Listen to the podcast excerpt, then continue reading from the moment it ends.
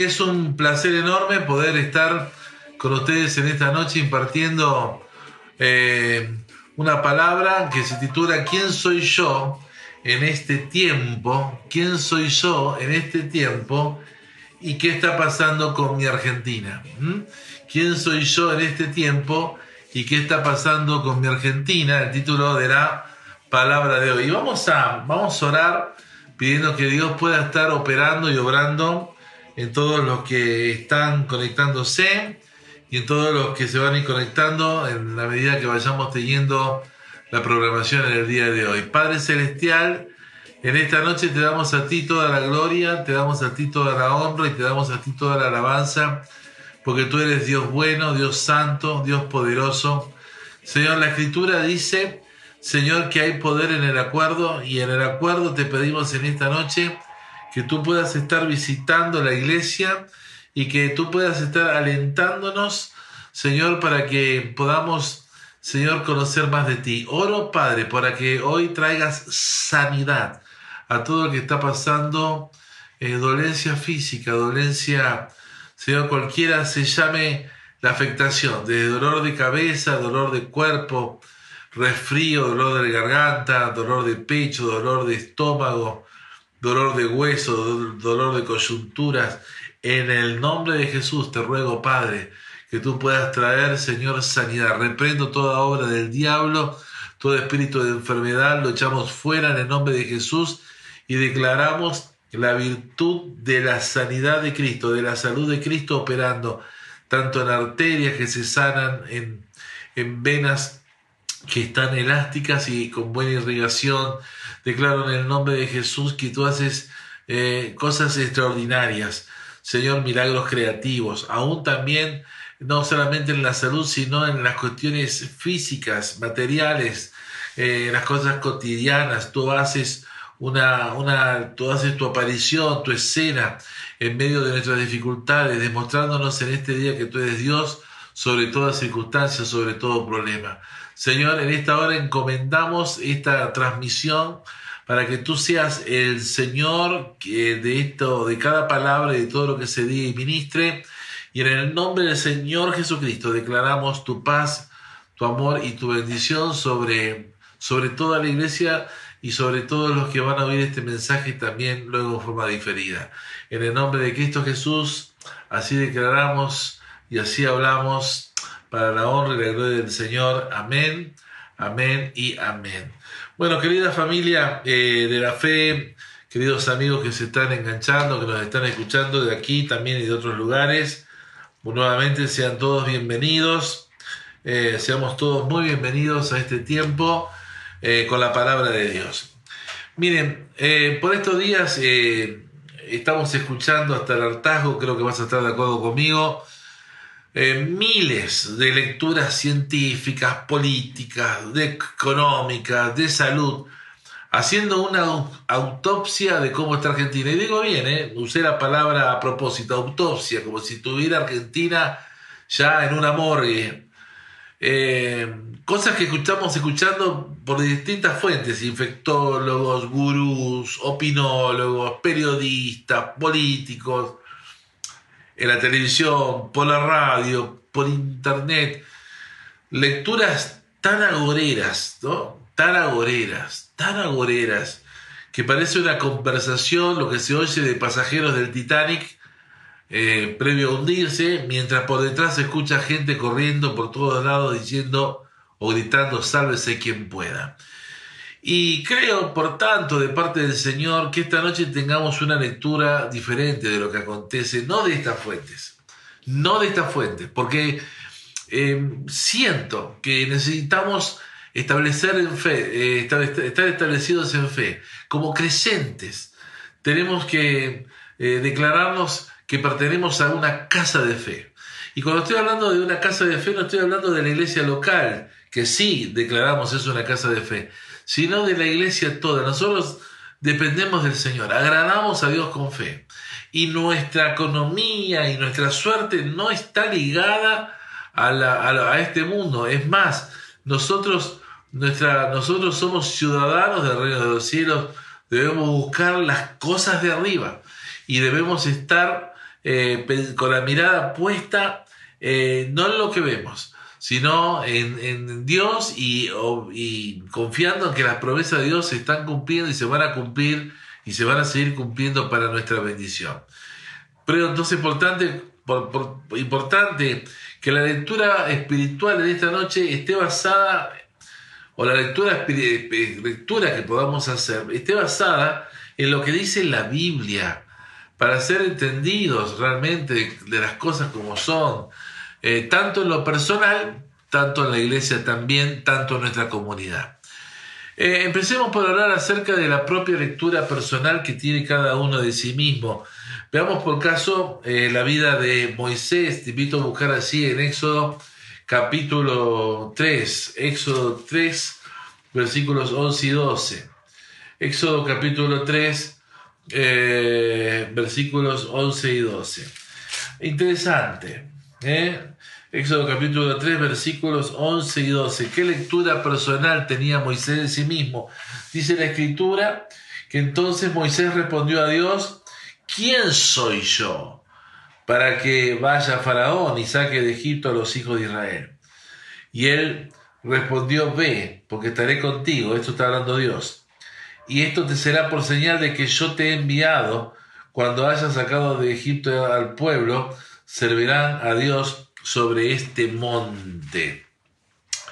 Eh, interesante. ¿Quién en algún momento, pasado o presente, eh, no se dijo a sí mismo: yo no puedo, yo, yo no puedo seguir adelante con, este, con esto que estoy padeciendo? Yo no puedo seguir con este fierro caliente en mis manos, yo no, yo no puedo estar más así como estoy en la situación en la que ando. ¿Quién no se cuestionó alguna vez tener el valor para avanzar en la vida? ¿Quién en algún momento no pensó si tenía la sabiduría y fuerzas necesarias para concretar un proyecto personal? Bueno, si somos honestos, como me gusta decir, todos, todos y todas, ¿eh? en alguna ocasión hemos tenido dudas así, surgidas en gran medida de una autoimagen quizás muy pobre, por sentirnos derrotados por Satanás por largo tiempo. Y aunque yo estoy viendo avances en muchos de ustedes, y eso me pone muy contento como pastor de ver que están teniendo, están ganando victorias en Cristo, están, están avanzando en su vida de fe, que están celebrando al Señor, escribiendo nuevos versículos a, al libro de Hebreos capítulo once, en su propia experiencia de fe.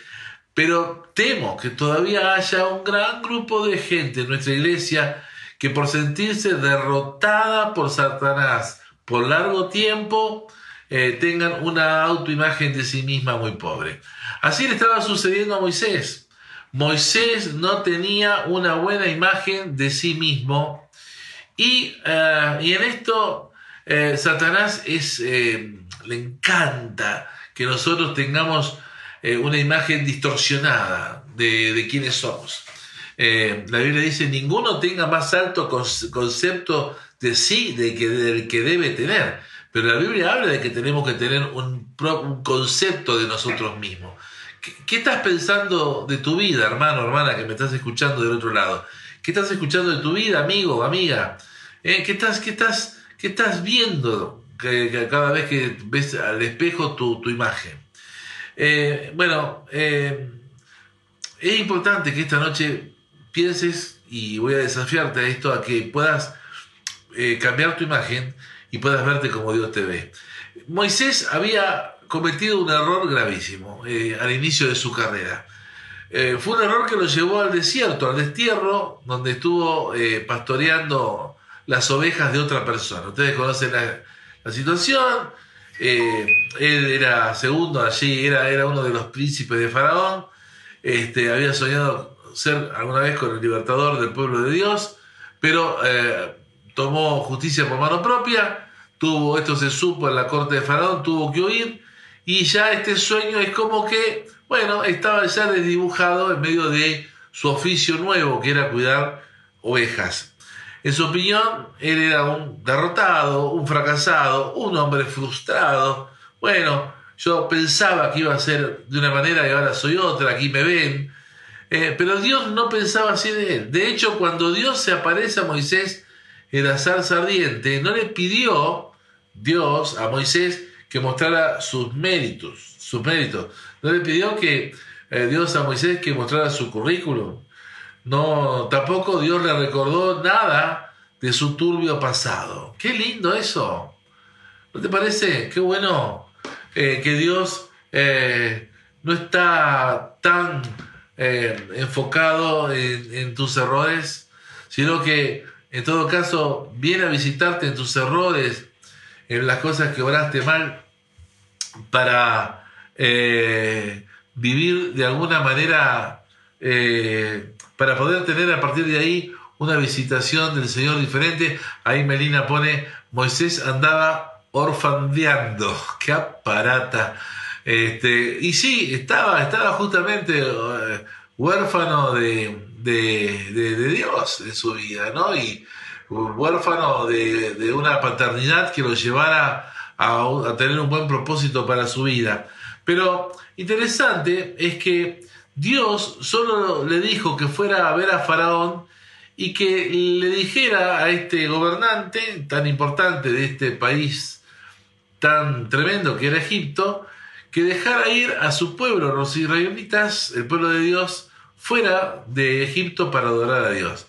Pero Moisés seguía lidiando con la pobre imagen que tenía de sí mismo y responde a Dios, ¿quién soy yo para presentarme ante Faraón?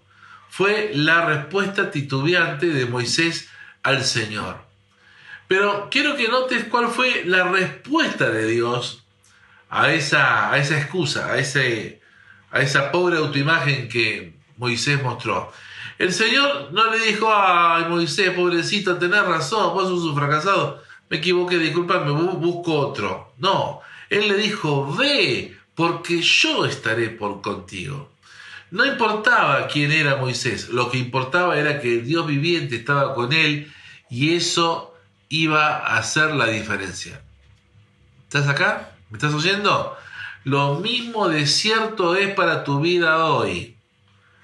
Aunque tu propia lectura personal te esté dando negativa.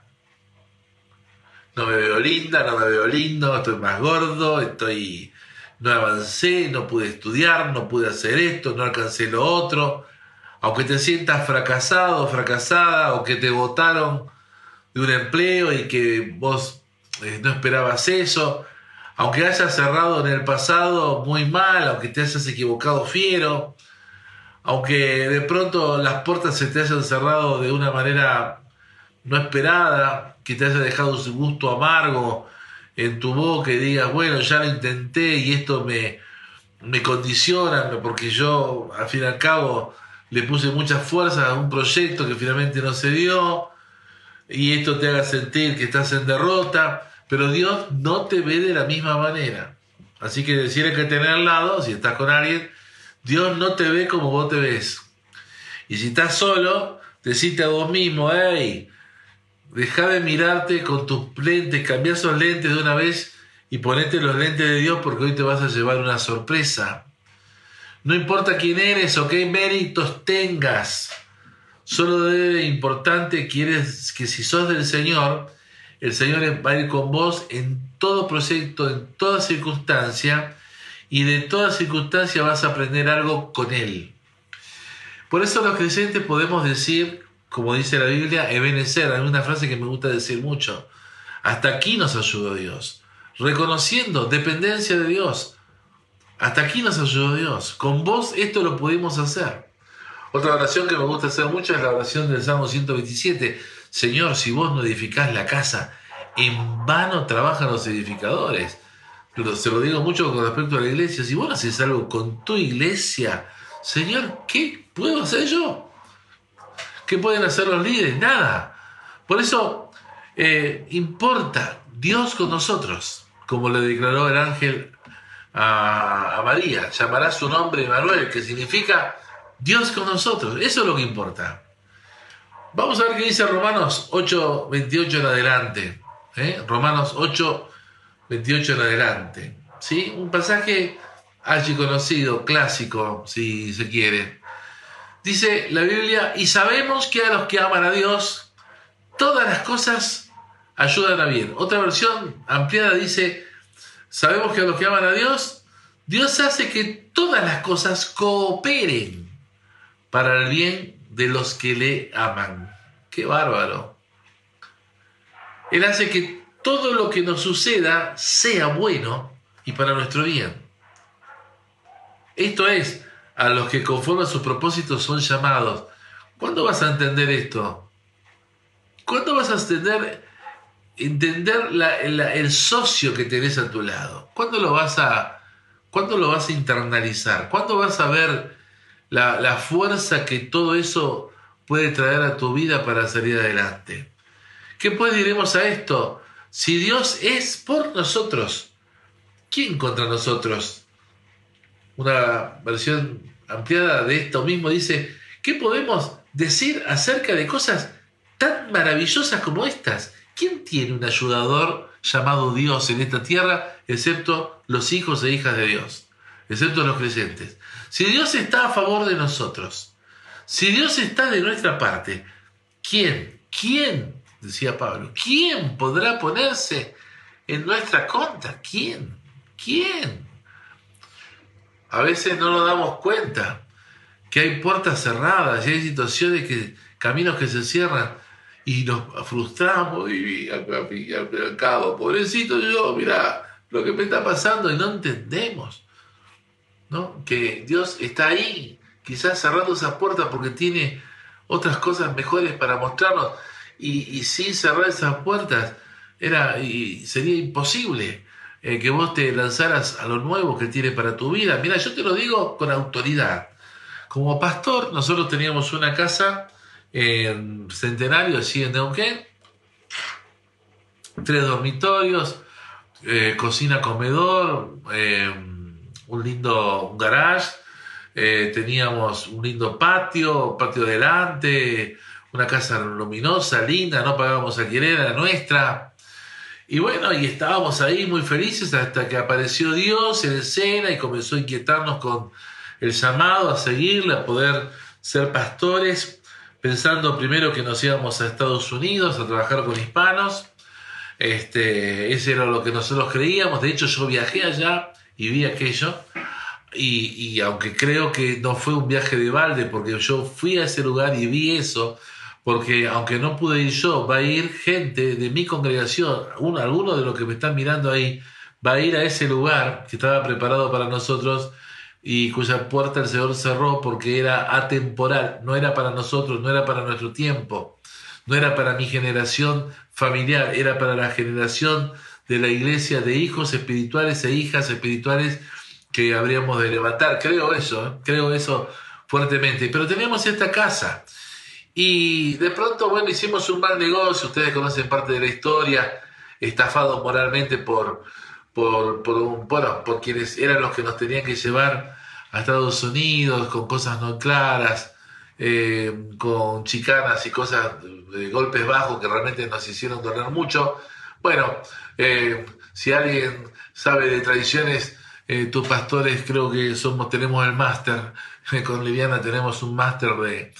de lo que es sentirse traicionado. Pero aunque lloré esa casa y aunque realmente me sentí muy defraudado por la forma en que, tuve que tuvimos que entregarla, porque no era ese propósito venderla así, desprendernos de esa casa así, finalmente este, todo Dios operó eh, para que fuera para, para nuestro bien, porque hoy con casi catorce años de pastorado aquí en Reconquista, y aunque estoy alquilando todavía, Eh, yo creo que si hubiéramos tenido con Liliana la casa allá en Centenario, no sé si nos hubiéramos venido. Nos, la, la casa nos estaría atando tanto allá que no sé si estaríamos con nuestros pensamientos acá como debiéramos.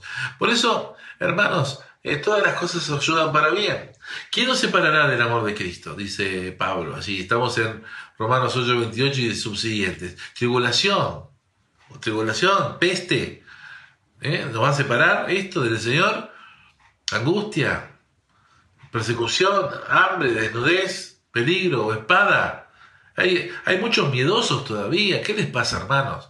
Yo no, yo no estoy, vuelvo a repetirte, ¿eh? no estoy diciéndote que no te cuides, pero basta de esos miedos. Son puertas que desliza el enemigo. para que Él pueda operar justamente y pueda y suceda lo que de, de, finalmente declaró Job. Lo que temí me, me, me sucedió. Si estás todo el tiempo, me voy a contagiar, me voy a contagiar, me voy a contagiar, y te vas a contagiar. Porque hay fe positiva y fe negativa. ¿Eh? Yo siempre te cuento ese caso de una, la mamá de una amiga nuestra de, de Olivos, una, una, una, una española que hablaba todo, ¡ay, que me agarra! ¡Ay, que me agarra! Lo decía medio en chiste, ¿no? Porque era, era la forma de ella decir, ¡ay, que me agarra! ¿No? Como diciendo, ¡ay, que...! Hasta que la agarró, y le agarró, y ahí quedó, basta. Si estás diciendo, me va a dar el síncope, me va a dar el síncope, te va a dar el síncope. Entonces, bueno, ent hay que empezar a, a medir un poco lo que hablamos. No es el tema de hoy, pero dice otra traducción de esto que estoy diciendo: ¿quién podrá separarnos del amor de Cristo? El sufrimiento, la angustia, la persecución, el hambre, la pobreza, el peligro, las amenazas de muerte de un virus. Ante todas estas cosas somos, somos más, más que vencedores por medio de aquel que nos amó. Estamos por encima de estas cosas, venciendo. Por lo cual estoy seguro, decía Pablo, estoy convencido de que ni la muerte, ni la vida, ni ángeles, ni principados, ni potestades, ni lo presente, ni lo porvenir, ni lo presente, ni lo porvenir. Mirá cómo toma relevancia esta palabra de este tiempo. Ni lo alto, ni lo profundo, ni ninguna otra cosa creada nos podrá separar del amor de Dios, que es en Cristo Jesús, Señor nuestro. Traducido, ¿sabés qué es? Que el virus, para llegar a tu vida, le tiene que pedir permiso a Cristo.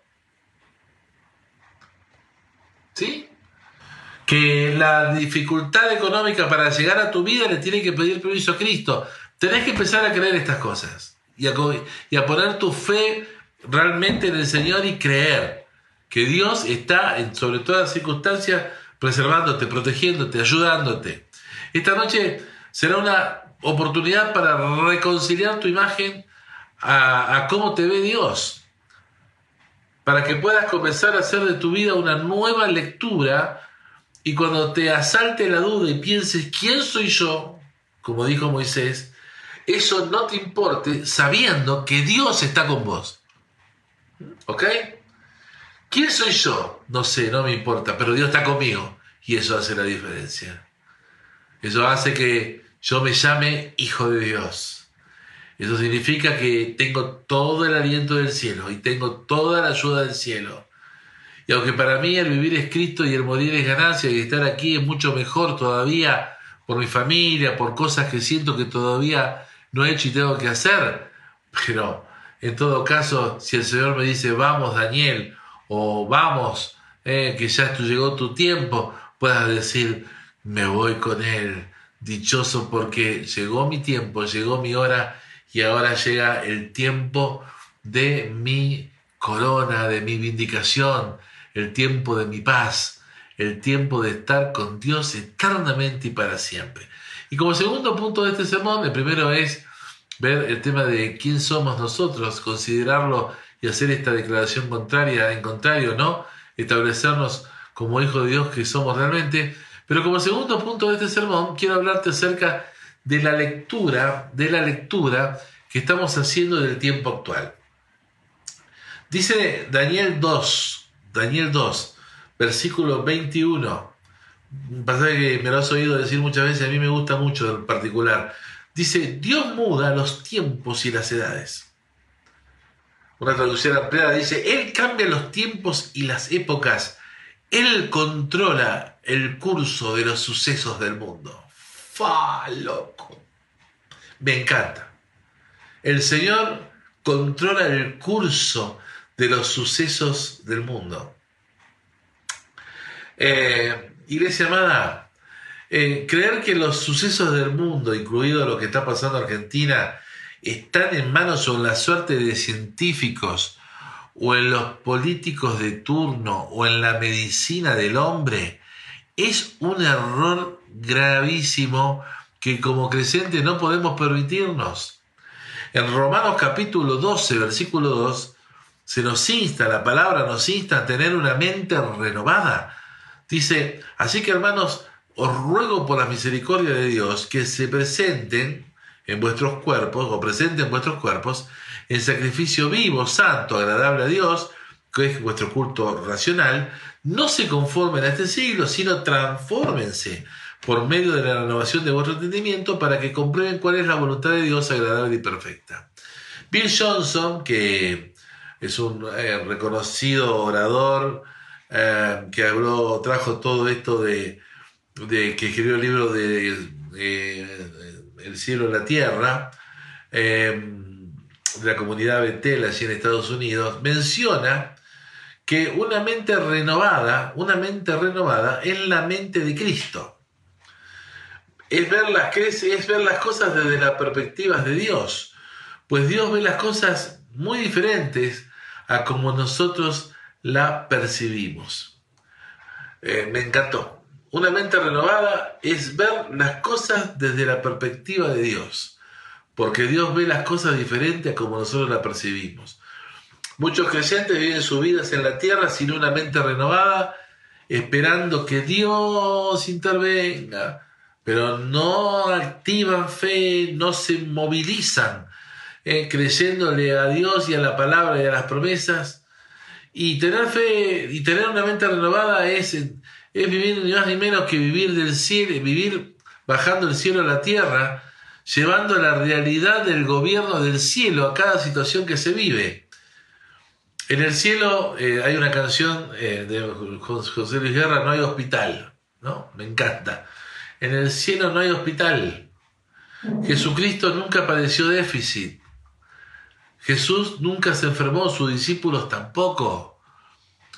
Este, a ver, eh, mirá, yo creo que es un tiempo en que tenemos que, que vivir con una mente renovada, este, y hablando palabras de fe, confesando promesas de Dios. Eh, por nada preocupados, sino haciéndole conocer al Señor cada petición. La Biblia dice en Filipenses capítulo cuatro, versículos cuatro al seis, por nada estén preocupados, por nada estén afanosos, sino que sean conocidas vuestras peticiones delante de Dios con toda oración y ruego y con acción de gracia, sabiendo que el Dios de paz guarda con tranquilidad el corazón de sus hijas e hijos que confían en Él. ¿Sí? Dicho en otras palabras prácticas, ante una situación difícil, cualquier ejemplo de decir, este no es el propósito ni el plan de Dios para mi vida, rechazo esto, no tiene lugar en mi vida y familia, así terminar un asunto. Te voy a decir algo, cuando empezó la pandemia y tuve que, me, me tuve que venir a casa con mi, mi laptop y mis cosas y preguntando, ¿y ahora de qué nos, dibuj- de qué nos vamos a dibujar como iglesia? ¿Cómo vamos a hacer? Eh, teníamos deuda de construcción, teníamos un montón de cosas. Y yo te, yo te puedo dar, decir con autoridad que no solamente Dios tenía un plan y una salida y una solución para cada planteo financiero que tuvimos que llevar adelante, no solamente tenía un plan, sino que lo, me dio la iluminación para llevar a cabo ese plan. Y hoy con satisfacción decirte que a la iglesia le quedan treinta mil pesos de un préstamo que estamos devolviendo a un hermano de la iglesia. Este, y luego honrar los intereses de ese dinero prestado, nos queda, y, y, y nada más, no tenemos más deuda de construcción. Y por otro lado, eh, estamos recibiendo también, estamos haciendo un planteo a la E P E porque nos parece excesiva las facturas. Hoy vinieron a hacer las mediciones, confirmaron que se equivocaron y se recontraequivocaron mal, cobrándonos cualquier cosa. Así que ahora van a hacer una especie de... de revisión, pero también, bueno, eh, Dios está obrando allí dentro de la E P E porque este, nos van a, aparentemente va a venir un plan para iglesias y clubes e instituciones que es muy favorable, con lo cual nos van a hacer una quita muy importante de, del costo del consumo y de, de modo que hasta, hasta estamos pudiendo ahorrar dinero en el banco. Eh, ¿Qué te quiero decir con esto? Hermano, hermana, Eh, a ver si eh, empezamos a, a creer que, que la Biblia es cierta de verdad. Hermano, hermana, eh, a ver si comenzamos a vivir de otra manera. Eh, eh, realmente cuando vemos la embestida del diablo en nuestra vida, rechazar eso en el nombre de Jesús. Eh, y porque yo, yo necesito preguntarte esta noche, quiero quedarme tranquilo, o por lo menos decírtelo. ¿Cuándo vas a ser entendido o entendida para operar tu vida con una mente renovada, mirando tus circunstancias no como, no más como Aquel que dice, pobrecito yo, pobrecita yo, lo mal que me va.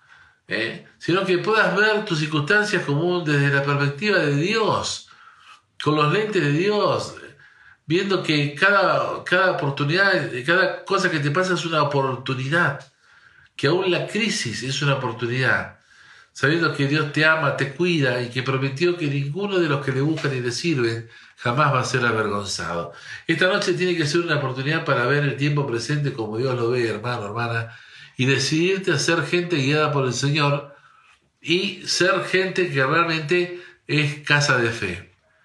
Vamos a la conclusión. Te pregunto, ¿qué tan dispuesto estás a comenzar a hacer de tu vida, a hacer en tu vida una nueva lectura? Y puedas responder a las dudas, a la incertidumbre, diciendo, no importa quién soy, porque Dios promete estar conmigo y eso va a marcar la diferencia. ¿Estás entendiendo? Esta noche yo te desafío, en el nombre de Jesús, que puedas decirte, que puedas declarar, no importa quién soy yo, porque Dios promete estar conmigo y eso hace una diferencia y así voy a vivir con la compañía de Dios. ¿Qué tan dispuesto estás a dejar de ver este tiempo de, del mundo, de Argentina, como una crisis insuperable y lo veas como una oportunidad única para salir adelante? ¿Eh? Para salir adelante, proponiéndotelo, te lo estoy dando como pastor el ejemplo. Si la iglesia pudo salir adelante con sus compromisos, ¿cuánto más vos? Y puedas ser entendidos en los tiempos y no un burro o una burra. Porque, hermano, eh, es tiempo ya de dejar las niñerías, dejar los rudimentos de, de, de la cruz de Cristo y profundizar y empezar a vivir de una manera diferente. Yo te amo y te quiero mucho, yo quiero verte mejor. Yo declaro una iglesia libre de deudas, declaro a mis, a mis, a mis, comand- a mis comandados bendecidos, declaro eh, que eh, Dios va, va a obrar de una manera eh, poderosa. Eh, pero yo, yo quiero, quiero, en el nombre de Jesús, que te ponga las pilas. Decirle que te dado, ponete las pilas de una vez y comenzá a crecer en esto de... De, de, de un cambio de, de, de lectura de cómo te ves, pero también un cambio de lectura de cómo estás viendo las circunstancias actuales y que veas lo que está pasando como una oportunidad, oportunidad. Y digas, Padre, en el nombre de Jesús, yo voy a, voy a esperar eh, nuevas cosas en ti, me rehúso a recibir menos de lo bueno que vos tenés para mi vida, me rehúso a recibir menos de la salud que tenés para mi vida, y voy a estar tranquilo y confiado y confiada que, Señor, tú prometiste estar conmigo todos los días y así estoy sintiendo esa presencia sobre mí. Vamos a orar. Padre Celestial, en el nombre de Jesús, yo te pido que ahora traigas al corazón de la iglesia esto de un cambio de mentalidad. Señor, que ellos puedan verse como tú le ves, escogidos, santos, amados, llenos de la inteligencia y la bendición tuya por estar tú en sus vidas. Padre, a los que están en miseria, levántalos a un tiempo de prosperidad y a los que están en un tiempo de prosperidad, llévalos a más prosperidad. Señor, te ruego en el nombre de Jesús eh, que toda, toda noticia que hemos escuchado y que haya estado haciendo mecha a nosotros, a la cual le dimos autoridad, la renunciamos en el nombre de Jesús y declaramos que para ti, Señor, no era difícil ni imposible y que contigo, Señor, haremos proezas. Todo esto oramos, todo esto pedimos, todo esto decimos en el precioso nombre de Cristo Jesús. Y la iglesia dice, amén, amén y amén. Bueno, hermanos, hasta aquí llegué yo. Ahora tenés que seguir vos la tarea. Espero que el Señor te bendiga y te guarde. Vamos a cambiar esa imagen de vos mismo. Vamos a dejar de ver las cosas tan, tan tenebrosas. No estás en el Titanic. No, no estamos frente a una autopsia. No, no lo recibas, rechazalo. En el nombre de Jesús, pronto viene el tiempo de liberación para Argentina. Pronto vamos a salir de este virus, no porque lo diga el pastor Daniel, sino porque la Biblia dice, el cielo y la tierra pasarán, pero mis palabras no pasarán. Esto significa que el virus va a pasar también. Y que todo deja una enseñanza, cada vez, el valor a la vida, el valor al respeto, el valor a la solidaridad. Que otro no lo tenga, no importa, no importa, pero la iglesia lo tiene. Y está conservándolo y haciendo de esos valores una opción, una forma de llamar la atención a los que están sin Cristo y sin esperanza. Te bendigo, un beso grande a todos, estoy orando por ustedes, nos vemos prontito.